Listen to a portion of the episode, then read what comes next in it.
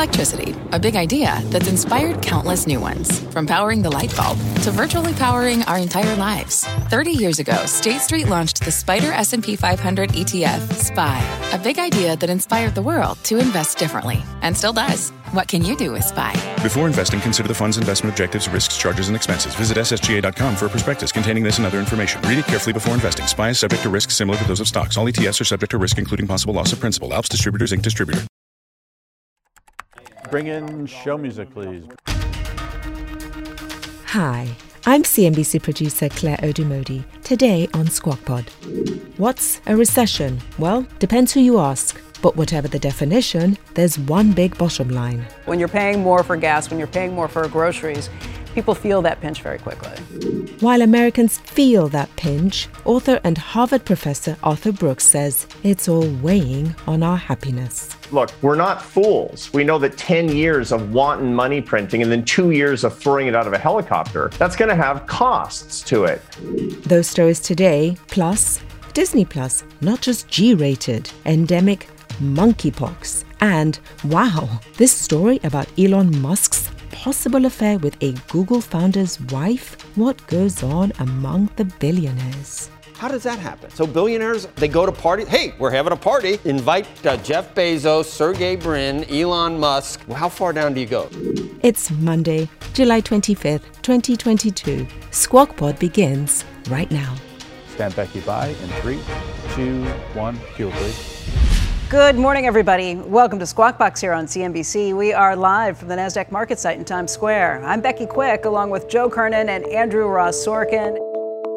First up on the podcast, and first up on most Americans' minds, the R word. A few days ago, the White House penned a blog post outlining its stance on what constitutes a recession. Now, the widely accepted economic definition of a recession is two consecutive quarters of negative GDP growth. Last quarter, if you remember, GDP declined at a rate of 1.4%. And with recession fears swirling around Wall Street and Main Street, and America's second quarter GDP data coming out this Thursday, the White House is presumably trying to get in front of things. In the aforementioned blog post, the White House cites different metrics for recession. The National Bureau of Economic Research, for example, considers a recession to be a significant decline of economic activity across sectors and across more than a couple of months. By that yardstick, Council of Economic Advisers Chair Cecilia Rouse says we're probably just fine, even if, as expected, the economy contracts for the second quarter in a row. Rouse spoke to our own Kayla Tausche this past Friday. The National Bureau of Economic Research Business Dating Committee actually officially dates recessions. And when they look at the economy, they look at a broad number of uh, measures. Two consecutive quarters of negative GDP growth, while very important, and they would take note, is not dispositive. Importantly, they put a lot of weight on employment. They look at consumption. They look at personal mm-hmm. income. Those things employment, expenditures, personal income they're mostly growing, the White House touts, even while inflation also grows. Yesterday on Meet the Press, Treasury Secretary and former Fed Chair Janet Yellen backed up Cecilia Rouse and the rest of her colleagues. Many economists uh, expect second quarter GDP to be negative. First quarter GDP was negative. So we could see that happen, and that will be closely watched. But I do want to emphasize what a recession really means is a broad based contraction yeah. in the economy. And even if that number is negative, we are not in a recession now. She said the economy needs to start growing at a steady and sustained pace, and that the slowdown right now is necessary, even appropriate.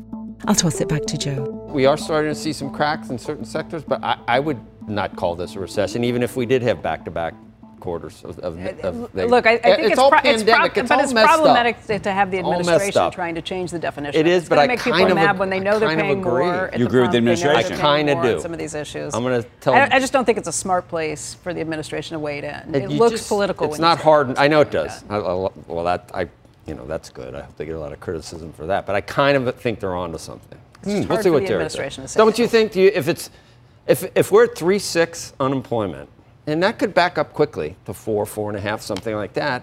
But but what we think of as a garden variety rece- uh, recession just that doesn't feel like that. But it's probably all pandemic.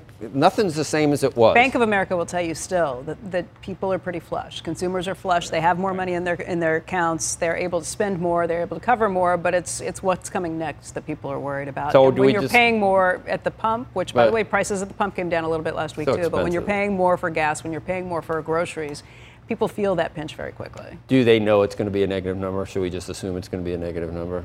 GDP. GDP. I think I had- that's if the thing. When they come out, you know, when they start talking like this, then you think, well, it's probably some. They, they, they don't. They, they probably don't know. They just have the same input we have, which Right. makes which it kind of look like it does that- look. Yeah. Right. Yep. So we'll have a. When we talk about things, I assume everybody's seen a lot of what we've seen because everybody is a business news junkie. You, you, so maybe uh, maybe people out there have different people they follow on Twitter. It's not just business people. You think there's people that didn't see that the White House was doing that or know that Janet Yellen said that Some yesterday? people wait to hear, from, hear from us. directly from us. Yeah. Okay, well, in that case, the White House is now spinning that this is not going to be a recession, even with another negative quarter of GDP. But I still can't, I never thought, it, it, it- you know, I've had my problems with some of the stuff Secretary Yellen has said in the last year and a half or so, but I, I was sort of nodding. Listen, I, I think the pandemic throws everything out of whack. I don't know what It does, but it, there are lots of sectors where people are feeling the crunch. If, if you are suddenly seeing uh, slowdown from what retailers are wanting to stock up with because they've had too many supply things, if they're not ordering in other areas, there Right. are places in the economy where you are seeing like a hard break because. Again, they've been whipsawed by the economy. They were tra- chasing after demand. Now they're shutting things down because they got burned by that. It's, there Arthur- are areas of the economy where they are slamming the brakes. I thought about this with we're going to have Arthur Brooks on. Yes, People we are. love when we have Arthur Brooks on. and Keeps he everybody happy. about- he does talks Trying about find that- happiness. trying to find the happy But it's harder to find happiness right now. And, and all along, Arthur's deal has always been that you know what brings happiness, the the value of work, the value of, of earned success, the value of making a place for yourself in the world. Doesn't matter how much money you make, but but when you're you're, you're going out, you're doing it, you're getting it done, you're supporting yourself. You're, that's, that's part of happiness. And how much of that has changed now? You don't go out and work, you stay home at work.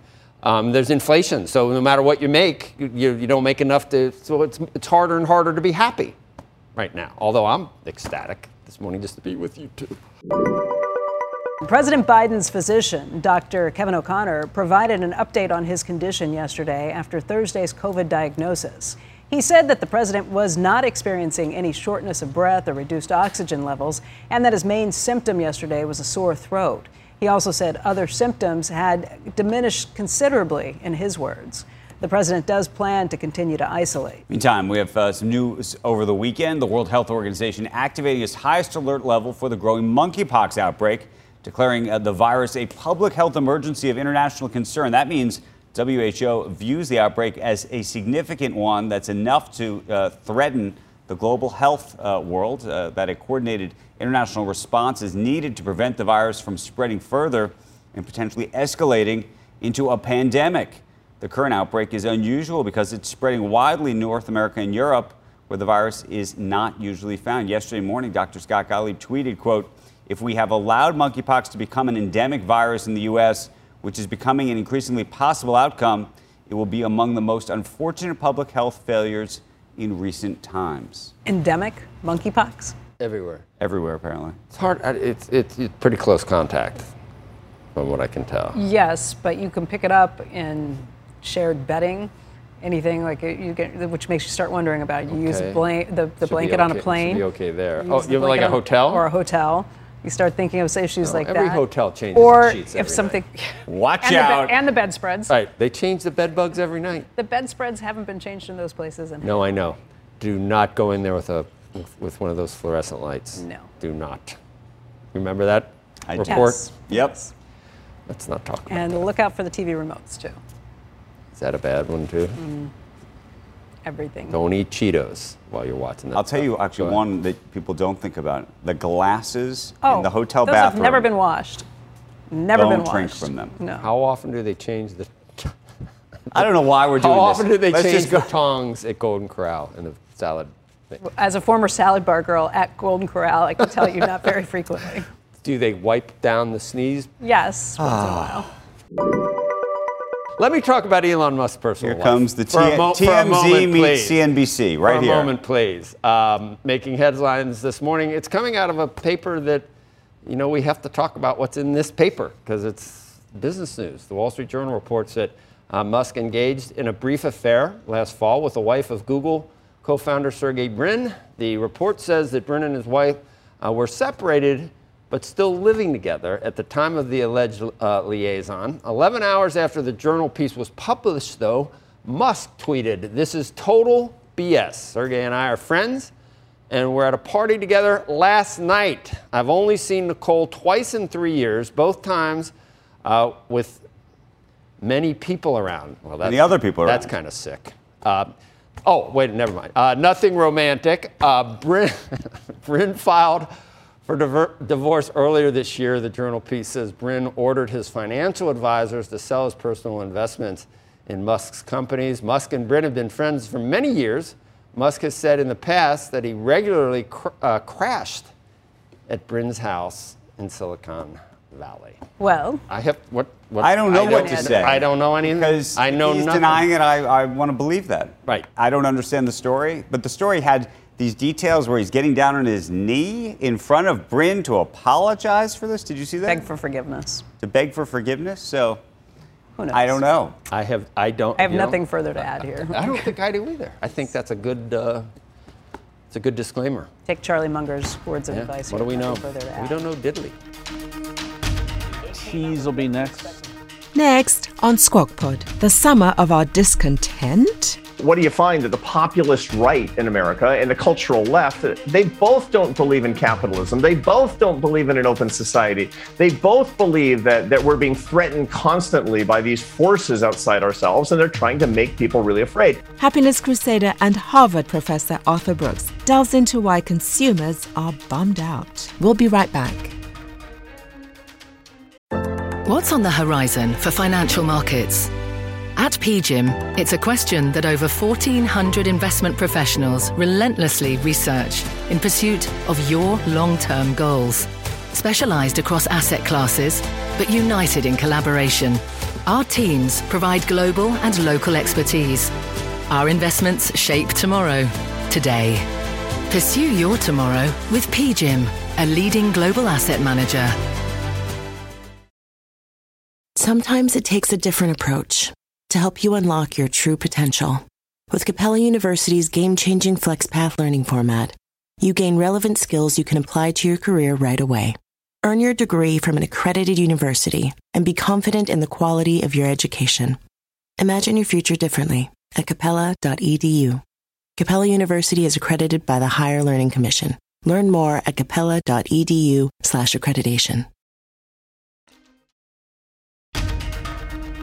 You're listening to Squawk Pod from CNBC. Stand Andrew by. Up and Andrew. Q.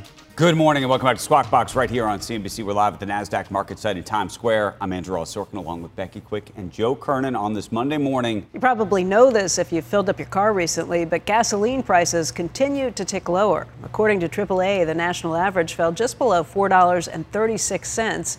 That's down 16 cents from a week ago, and of course, it's been following the price of cru- crude oil.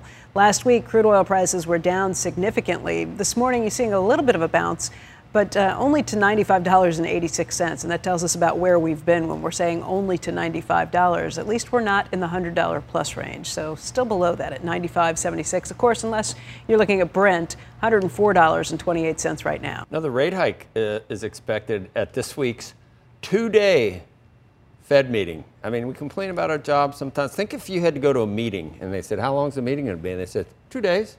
what are we going to talk about? Um, And is it Zoom or is it in person? Exactly. A two-day meeting. It'd be like, okay, never mind, I quit. As the central bank attempts to, uh, to tame decades-high inflation, and CNBC's uh, recent All-America Economic Survey paints a grim economic picture.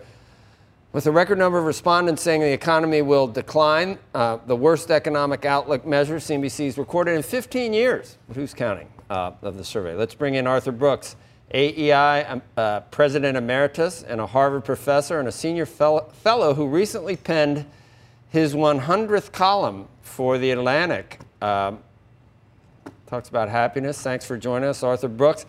How many do the Atlantic? I'm surprised the Atlantic lets you publish anything. Uh, are you sort of like the the exception to the rule? They go, look, we don't have to have anybody else that's reasonable. We just have Arthur Brooks. So that, that's a heavy load for you. Uh, there's a few of us out there. There's a few of Okay. us, uh, you know, free market thinkers Surprised out you're there. not in the- canceled. the Well, I don't know. Yeah, yeah, okay. So they say let's get one of them uh, for the Atlantic. We used to have. uh, What's happened to David Walker? Do you remember him, David I Walker? Do. So Former Dave- controller of the United States. and he was head of the Peterson Foundation, Pete Peterson. His job was to make sure we don't run up deficits too high. And every time he came on, I said, "You suck at your job. Your now your job is to instill happiness in the general population. You are doing. You are making. You got. You're not getting anywhere. This is the Oh, man. unhappiest population in the history of the world." And it kind of coincides with when you decided you're going to try and make people happy, Brooks. Yeah, I know. I'm giving up. No, actually, it's your fault, Arthur. it's all my fault. I got it. Look, you know the most it's a tough thing- time. Seriously. Um, It is a and- tough and Now let's get into the, the inflation thing because it is very difficult right now. Um, Yeah. I'm, I'm, I'm happy, but we're lucky. Yeah. No, this is the key thing. And you know, one of the things that I see again and again in the press is that economists like me are amazed that people don't see the changes in gasoline prices. They're starting to fall, food prices are starting to fall, and, and we're still really bummed out as a nation about the fact that we appear to be going into recession. Most Americans don't have this information like economists do. Thank God. We couldn't have an, we couldn't have a country like that. But what people know is that something's not right. And, and the reason is because something isn't right. Look, we're not fools. We know that 10 years of wanton money printing and then two years of throwing it out of a helicopter, that's going to have costs to it. You know, in these old, mm, you know, horror films, when people say it's quiet, too quiet, you know, that's how people have felt going into this thing. And, and we feel actually as Americans that, that we are going into recession because, in point of fact, we are going into recession, and that makes people really unhappy. You find that losing assets is much harder than gaining assets emotionally for people. And so we actually have to, to take that on and, and, and acknowledge that and stop spinning the American public as if we're just ignorant. We're trying to figure out too. I, I saw some crazy, you know, Drudge is crazy. I, I'm not. I'm not saying I see anything really of, of that much value there, but they're talking about like civil war uh, in, in, in states that want to secede, and we're so divided right now, uh, Arthur. And I'm trying to figure out, you know, when it started, in in in what that's from, because it doesn't really seem to be getting any better uh, at this point. Then I started thinking. Do you remember for years you wrote about earned success? Right. And your, your basic thesis was that the, the country was still center right and that the best way to run things was that people had to, to earn their own success and the value of, of making a place for yourself in the world. And, and it didn't matter, you know, you don't, whether you make a, a million dollars or whether you make, you know, whatever. If, if, you're, if you're getting up in the, the value of work, the value of, of just participating in society, that's, that's what would make people happy. Has something changed with the pandemic? Not going back to work? Um, I don't know, be, be hating your coworkers if they differ from you politically. I mean, what Yeah. what happened? Well, ba- basically, what's happened is we've gone into a fear based polarity in American politics and American culture. And this happens from time to time. This is, there's nothing new about this. And what happens is that the polarization occurs through, you know, opposites, usually about five to 7% of the political left and 5% or 7% of the political right. And they weirdly come together on certain things to, to, to frighten and fire up the American public. And so you know, what do you find that the populist right in America and the cultural left, uh, they both don't believe in capitalism. They both don't believe in an open society. They both believe that, that we're being threatened constantly by these forces outside ourselves, and they're trying to make people really afraid. People are highly motivated when they're afraid. Now, the problem with that, of course, is that we're being manipulated by somewhere between 10 and 15% of the population. And then you throw in Most- social media. We've never had that. We've never had that before. Where I would describe some of it. I, you know, people with zero followers. It's like you used to spray paint overpasses. That used to be you. Now you you you know you text me on on Twitter. Yeah. And we can get to you. And the most amazing thing is what people are starting to realize is that a guy with zero followers on Twitter and and who's just trying to frighten and fire people up, he can he can send a tweet to to, to Joe Kernan on on on on the best show on TV on Squawk Box, that, and yeah. he might get it on the set. It's amazing. Do you, Andrew? Andrew, do- what do, do you have any? Well, yeah. So what I just want to know, though, Arthur, is so I agree that, and you're seeing it on the uh, on the on the right and the left. Mm-hmm. You know, my view is it's not equal, but we can debate that. I Um, agree.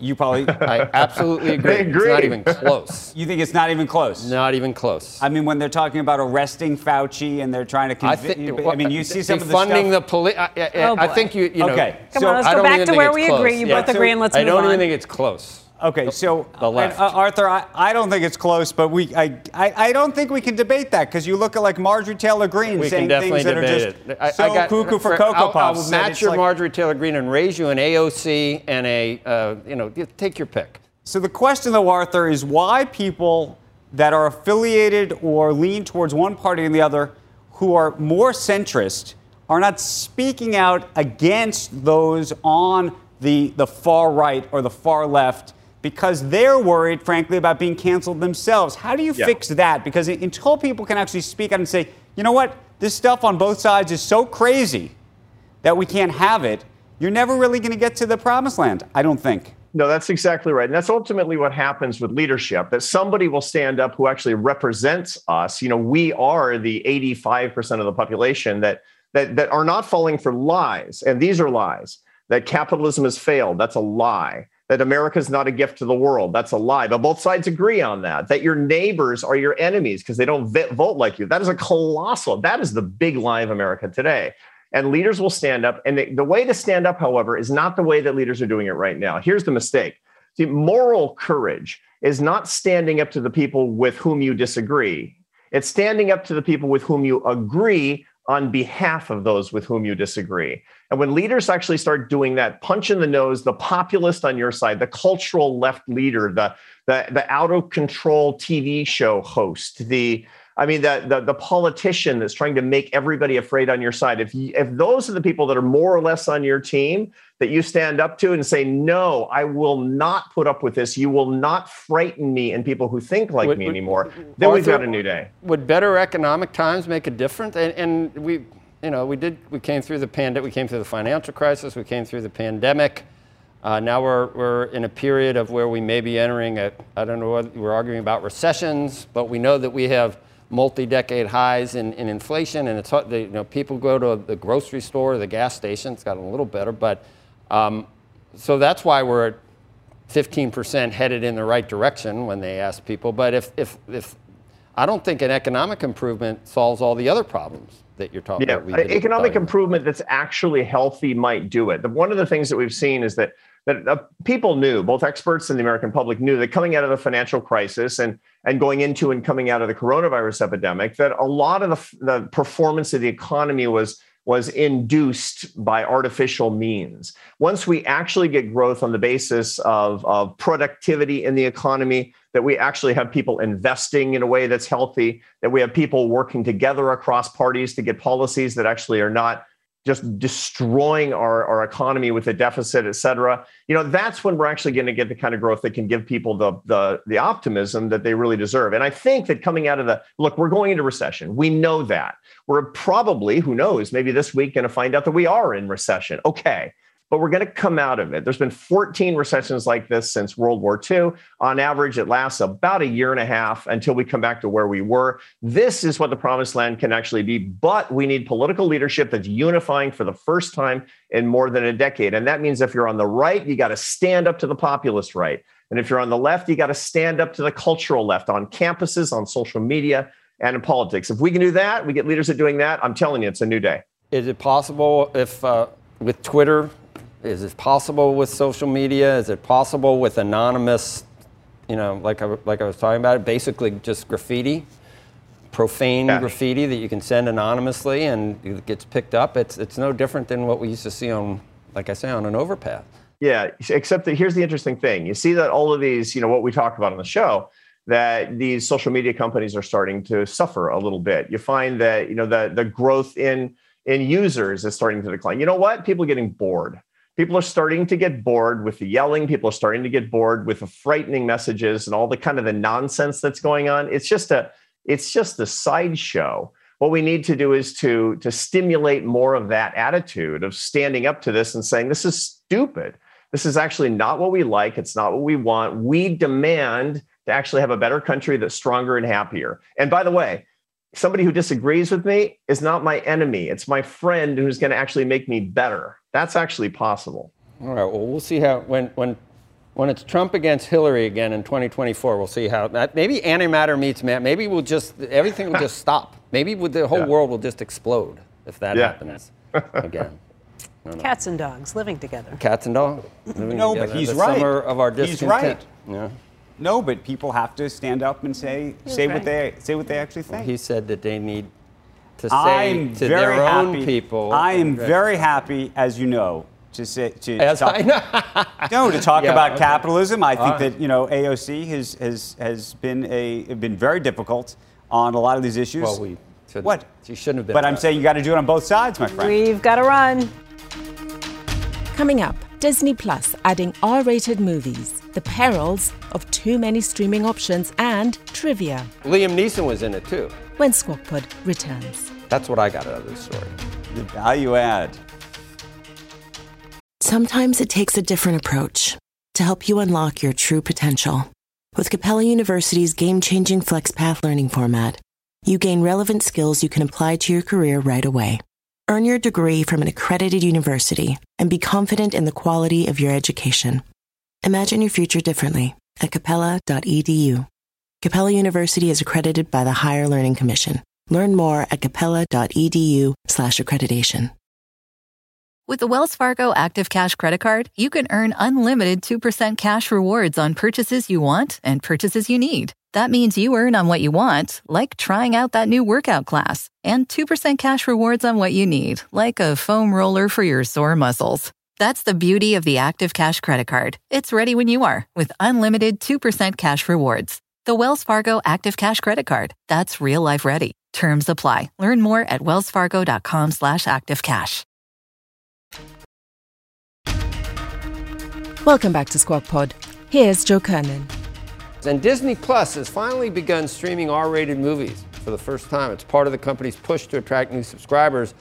Among the first R rated offerings are three superhero movies uh, Deadpool, Deadpool 2, and, and Logan. And it's, it's, hard- it's just hard to imagine trying to program to adults without R rated movies because they're pretty tame. Okay, Most, so most R rated movies. To me, the bigger strategic question, which is if Disney Plus is going to start pursuing R-rated movies, right now they've had Disney Plus over here, Hulu over here, and the idea was that Hulu was going to be the sort of brand for adult, more adult-oriented content or for, for, for older people to watch, right? If they start to move towards R-rated movies and things like that, could they take all the content that effectively lives on Hulu, move that into the Disney Plus package, and effectively then sell the Hulu franchise elsewhere. This has always been a, a question mark about whether Disney will ultimately keep Hulu or try to sell it. Of course, Comcast. Or I was going to say, is it part of the negotiation I was say, with Comcast? uh, where they're trying to Comcast, parent company of this network, of course, you know, has always been seen as a possible buyer of Hulu, if in fact they'd ever sell Hulu um, or not. It But- has to. It has to factor into the but once you move, but once you move content like this into the sort of Disney Plus realm, which by the way might be the easier path for Disney, the idea of having to have multi, you know, right now they have brands, Disney right. Plus here, they have ESPN Plus, and they have, and Hulu, and they're all trying to do all three of them one shot.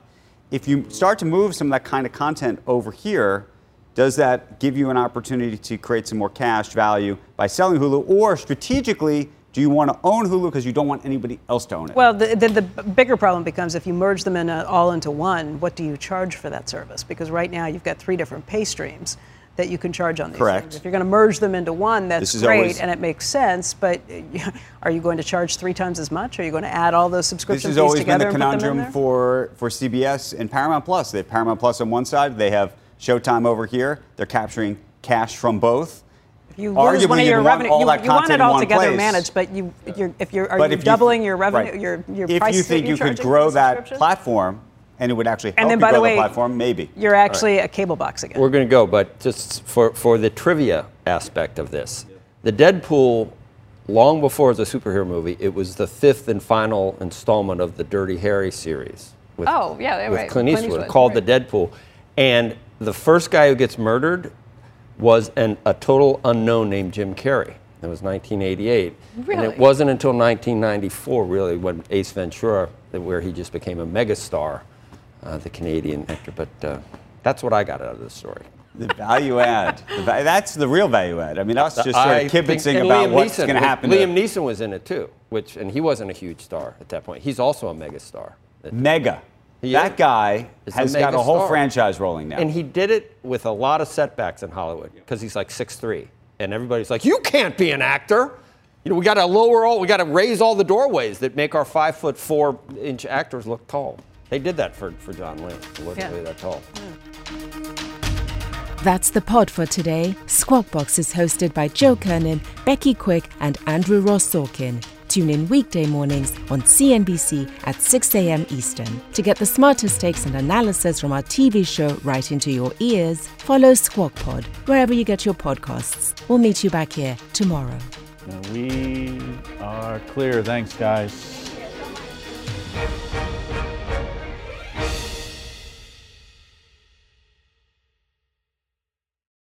Sometimes it takes a different approach to help you unlock your true potential. With Capella University's game changing FlexPath learning format, you gain relevant skills you can apply to your career right away. Earn your degree from an accredited university and be confident in the quality of your education. Imagine your future differently at capella.edu. Capella University is accredited by the Higher Learning Commission. Learn more at capella.edu/accreditation.